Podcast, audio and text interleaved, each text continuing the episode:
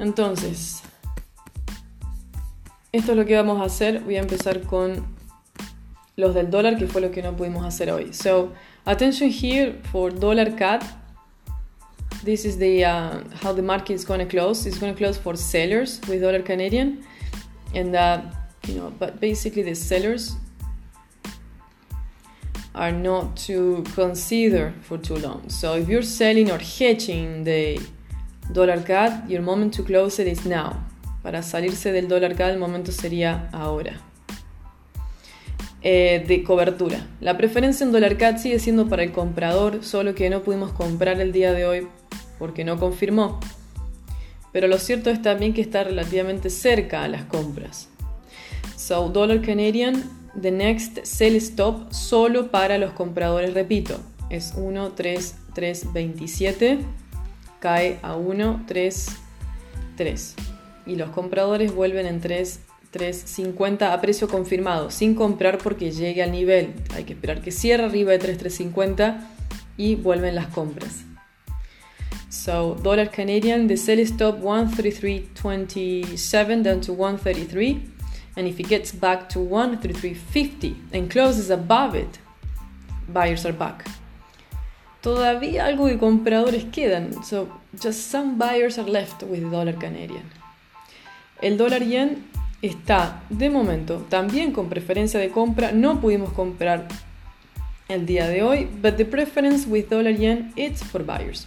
We were not, just not able not able to buy, but if goes up to here, I'm going to show it to you. If it goes up to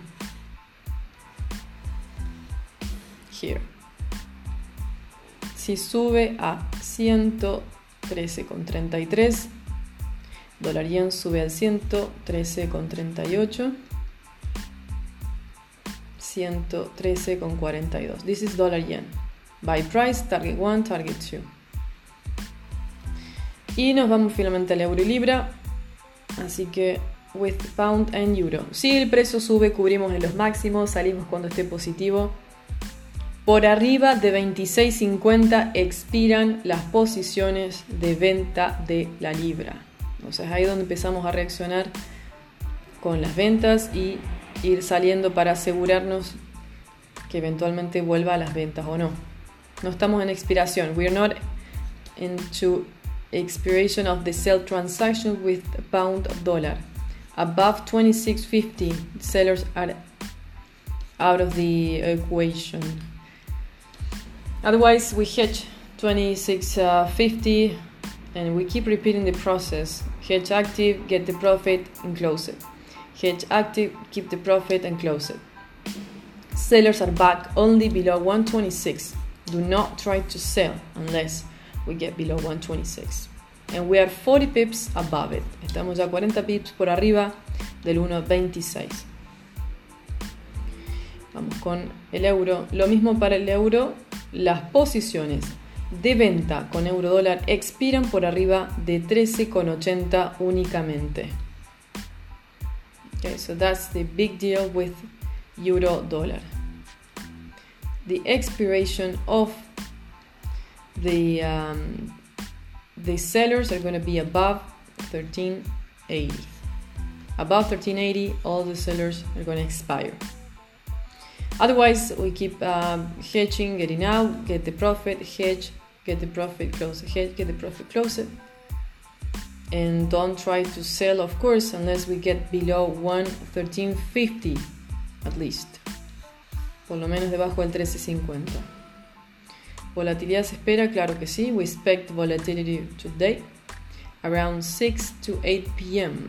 alrededor de las 6 y las 8 horario central, horario GMT. Oro, evitar oro y evitar todo lo que se pueda que no esté dentro de la ecuación de lo que va a pasar con las votaciones hoy. You know, try to avoid gold and you know the dollar. Just focus on the opportunities that we're going to have because we have to see this as opportunity. Even if we hedge, and if even if it drops, these are opportunities. And it's going to be everything focusing on the euro and the pound. Todo va a estar concentrado en, por supuesto, las monedas que van a estar dentro de la ecuación de la negociación. Porque mismo, por, lo más, por más que se trate solamente del voto de confianza de Theresa May primera ministra británica, que si pierde su liderazgo, estamos hablando que pierde toda la negociación que se, se logró traer hasta el momento. No fue poco lo que se consiguió, pero va a quedar pues en la nada si cambia de líder. Así que...